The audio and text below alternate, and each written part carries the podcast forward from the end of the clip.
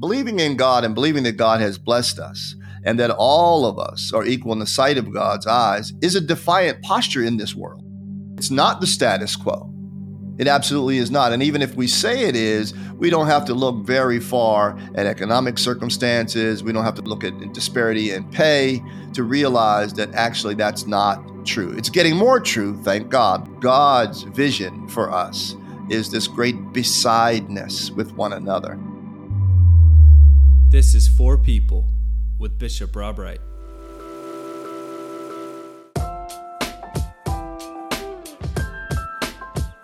Welcome to For People with Bishop Rob Wright. I'm your host, Melissa Rao, and this is a conversation inspired by For Faith, a weekly devotion sent out every Friday. You can find a link to this week's For Faith and a link to subscribe in the episode's description. Good morning, Bishop. Good morning. You called your devotion this week Preference. And it's loaded because the first time I read it, I read it like a locker room speech for the underdog. Yeah. and so I'm wondering if you'd like to say more about your summary of Matthew 5, verses 1 through 12.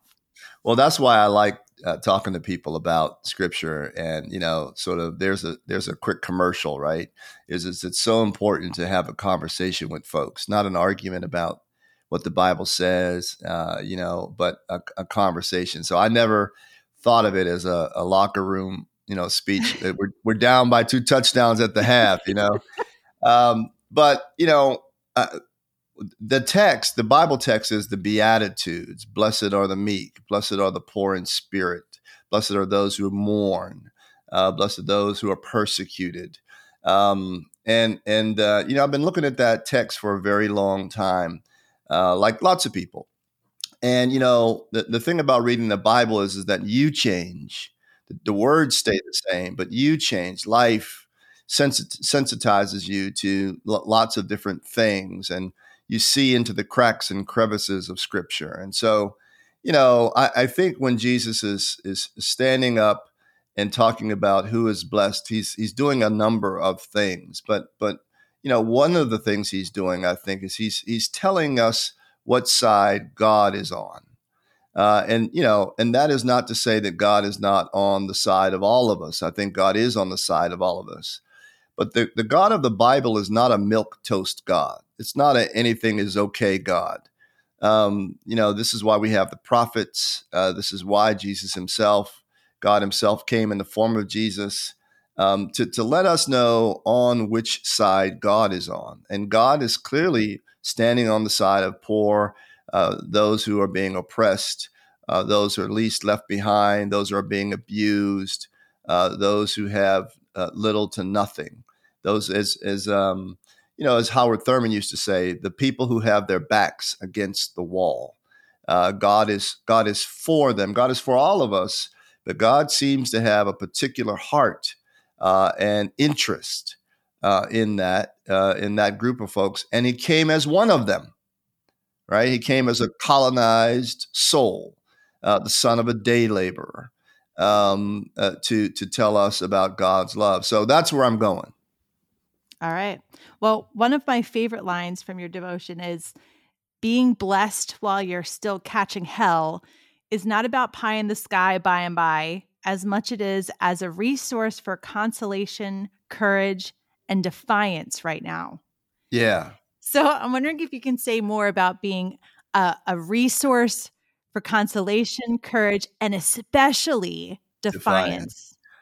Yeah, so you know, I I was born and raised uh, in an African American family in an African American part of town with that culture, idiom, cadence, beauty, food, culture, music and and and and um, and that helped me immensely more than I uh, can know. But one of the things that helped me to realize was is that just because you are a part of a group that is catching hell in the way that my parents uh, and many people uh, of their generation caught hell in terms of legalized segregation, discrimination, um, you know, the refusal to deliver the American dream to lots of different kinds of Americans who labored, went to war on behalf of this country, et cetera. That kind of catching hell.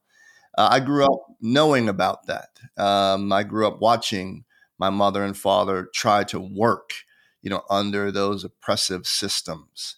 Uh, and obviously, it's not gone away, but but that so that is the catching hell. And so, you know, growing up thinking about well, where is God in all this catching hell? So God didn't create those systems, right? In fact, God is working through us to help dismantle those kinds of systems. So, what does blessing actually mean? Well, blessing, and then you take that sort of thinking, theological thinking, over to the Bible, and you realize that God is blessing all kinds of people who are catching hell, who are in really difficult circumstances, that are being abused, their labor, the humanity is being stolen. And so, what does blessing mean? Well, it doesn't mean just hold on a little while longer, everything's going to be all right. It doesn't mean kumbaya. It doesn't mean any of those things. It means that God is trying to say to us, I see you. You matter to me. Your dignity matters to me. And this is my strategy. My strategy is for you to take up agency because of the permission I've given you in blessing. I've let you know that I'm on your side. I've let you know that the thing is tilted toward you in the long run. In the long run, that's a critical point in the long run. So be consoled uh, because the creator of all the world sees you. Uh, also, take courage and know that I'm with you. But the defiance piece, I think, is where if I know that God is for me and I know that the system is rigged against certain people, then somehow my back gets a little straighter uh, and I start to work out some kind of defiance. Uh, now, we have just celebrated Dr. Martin Luther King. And I was just talking to C.T. Vivian a great civil rights leader, uh, the Reverend C.T. Vivian's uh, daughter, yesterday, and and they thought that they were being defiant. Now they used nonviolence, uh, you know, key point here, uh, but they were nevertheless defiant. They tried to hold together a boldness and a forthrightness that had everything to do with understanding their dignity through God's eyes.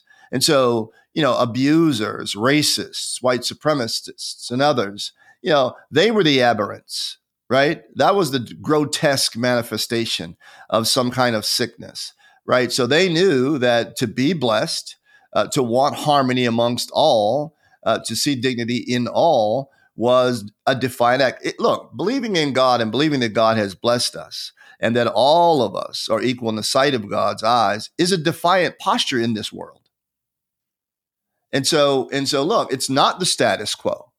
It absolutely is not. And even if we say it is, we don't have to look very far at economic circumstances. We don't have to look very far down the road in uh, in, in terms of uh, gender um, uh. Uh, we don't have to look at disparity in pay to realize that actually that's not true. It's getting more true, thank God, but we are not there. And so we have to generate. We so what gets generated in us is a defiance that comes from knowing no, God's vision for us is this great besideness with one another. Mm. And until hmm. that until that is until that has been achieved, uh, then you know the defiance continues. Yeah, like a great leveling. Yes. For sure. All right, friends, we're going to be right back after a short break. Hi, listeners. Thank you for listening to For People, a space of digital evangelism. You can keep up with us on Instagram and Facebook at Bishop Rob Wright. And now back to For People.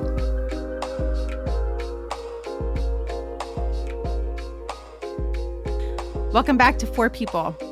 Uh, Bishop, um, I not I didn't get myself into trouble really. Um,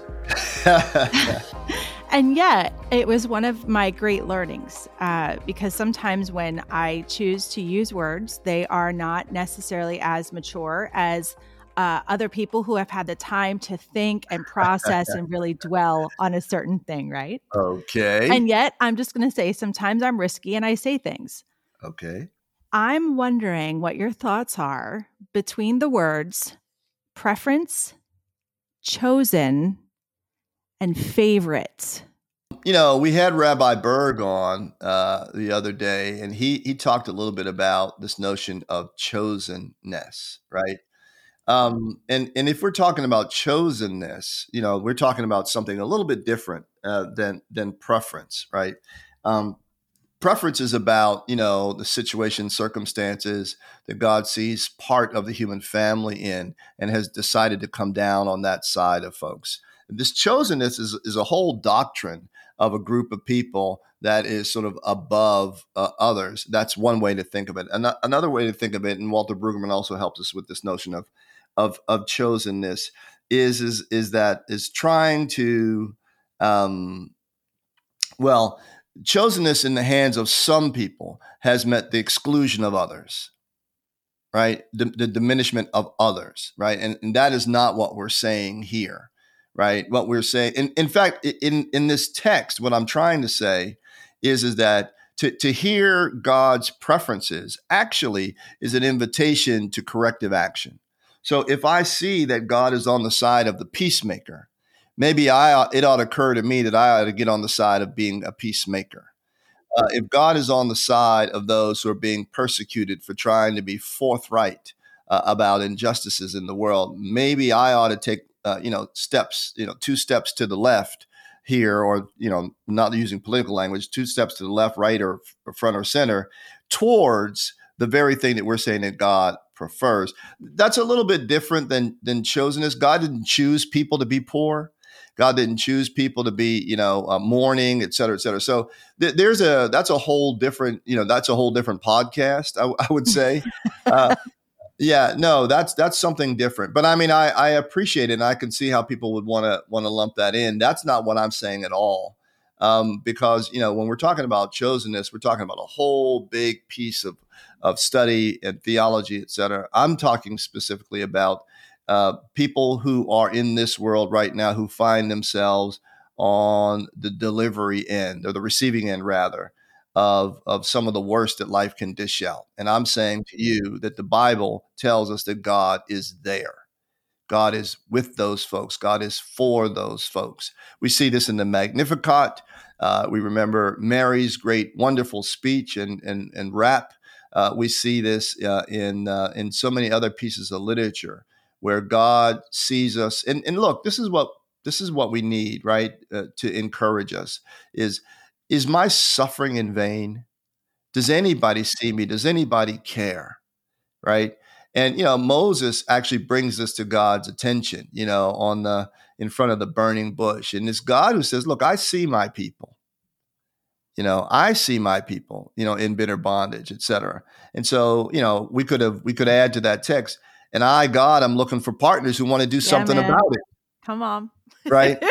So, so I think, I think that we can see that God blesses this particular group of folks, but we also might ask ourselves, okay, that is fine, but you know, can I join God in being a blessing to this group of people? Love it. Well, I know this might be weird. Uh, yeah, one of the things I love to do in this season of Epiphany is frequently read through the outline of faith or in fancy terms the catechism catechism yeah in the back of the book of common prayer right um, because they're to me they're a list of questions uh, some straightforward and others that lead me to more questions which i love so one of the things that's got my blood going right now right is um, what is the mission of the church the mission of the church is to restore all people to unity with God and each other in Christ. And so I wonder how God's blessing and our blessing go together with restoring unity among God and our neighbor. What you think? Well, I mean, I think one of the things we're, we're talking about when we're saying that is, is that one, we're saying who God is. We're saying right there in that statement what God's preference is. So implicit in that statement, right? to restore all people to unity with God and with each other is we're saying that God is on the side of harmony and unity. Right? So, in some ways, what we're saying is God prefers when you and I are not warring, when we're not tearing each other apart, right? God prefers when you and I figure out how to share, uh, when you and I figure out how to not let this sort of the bad news of scarcity, which by and large is a lie, uh, take us over and make us do bad things to each other right? But rather that God's abundance is our message, and we're figuring out creative ways on how to share. So God is already showing us our pre- God's preference in that very concise statement. And let me just say to people too that you know I'm inviting uh, all of us to take a look at the it's the Episcopal Book of Common Prayer. You can find it online, and in the very back of it, you look at the table contents.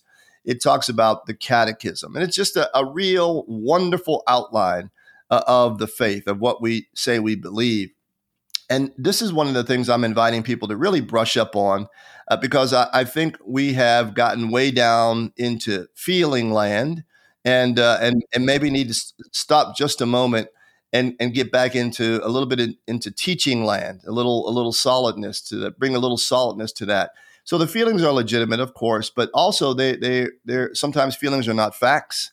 And so what we want to do is we want to ground uh, our life with God and our life with neighbor in the best teaching that the church has, uh, and uh, and to be and to prove ourselves, you know, sort of uh, um, uh, ready and mature. Because uh, I think this is the other thing that I'm I'm really hacking at is is that I'm inviting people to to really think about what Christian maturity means. And Christian maturity means really some real clarity about who the God of the Bible is and uh, and that's why I'm writing things like this about God's preference because sometimes we paint on God's canvas and sometimes we paint more of ourselves on God's canvas than is than is appropriate. No, uh, our position in that uh, in that painting uh, to continue to beat up a metaphor it is is to see God's canvas that exists in its beauty, and then to join God uh, and offer ourselves, you know, to to making that canvas full so so uh, I'm inviting people to to take a look at that uh, at that catechism. But yeah, no, I think preference. God demonstrates God's preference. You know, one of the things that God does, and maybe this would be the last point, God has a preference for partnership. I mean, think of it for a second. The God who created all the worlds, all the worlds, and all that there is, the God who ignited uh, the Great Bang, uh, that that created uh, everything that is, uh, and that all science can do is begin to discover it and to comment it. This this wonderful God who made you know put busyness in the ant, big in the whale, sassy in the teenager, right? This this, this wonderful God, this wonderful God uh, has decided, right, to restrain God's self in in the mobilizing, utilizing of God's power God could do everything all by God's self, and you and I would be reduced to automatons, mindless, thoughtless doer, drone, right? But God decided not to do that. God decided to run an experiment and run a risk, and and to invite us and to be patient with us uh, as we figure out that there is nobody wise, more wise than God, right? And God has decided in God's genius, and we don't have to like it, that God is willing to take the hits uh, and God has somehow accounted for the pain and the suffering in this model. So God doesn't swoop in and take the wheel out of our hands. God has decided to invite us to be partners with God, and that is God's preference. And that is the God, way that God wants to make the world. And so that is the, the God of the Bible. And, and so, you know, again, yet again, that is God's preference. Now, we don't have to like it, but uh, I, I think what we should see in that is a, a great compliment being paid to us. Uh, that that God would use us, uh, cracked clay, egomaniacal, you know, cracked clay, uh, tempted always to be small and petty. But God says, I want to use that. So this is why, you know, St. Paul says that we have this treasure, right, in earthen vessels. And so, yeah, so that is God's, I think, chief preference is to somehow work with us, uh, through us, uh, uh, on behalf of us, uh, to make the world, as, as our presiding bishop says, uh, to look less like hell uh, and more like heaven and the beloved community. Well, praise God for that. praise God for that. Bishop, thank you so much. And thank you, listeners, for listening to For People. You can follow us on Instagram and Facebook at Bishop Rob Wright. Please subscribe, leave a review, and we'll be back with you next week.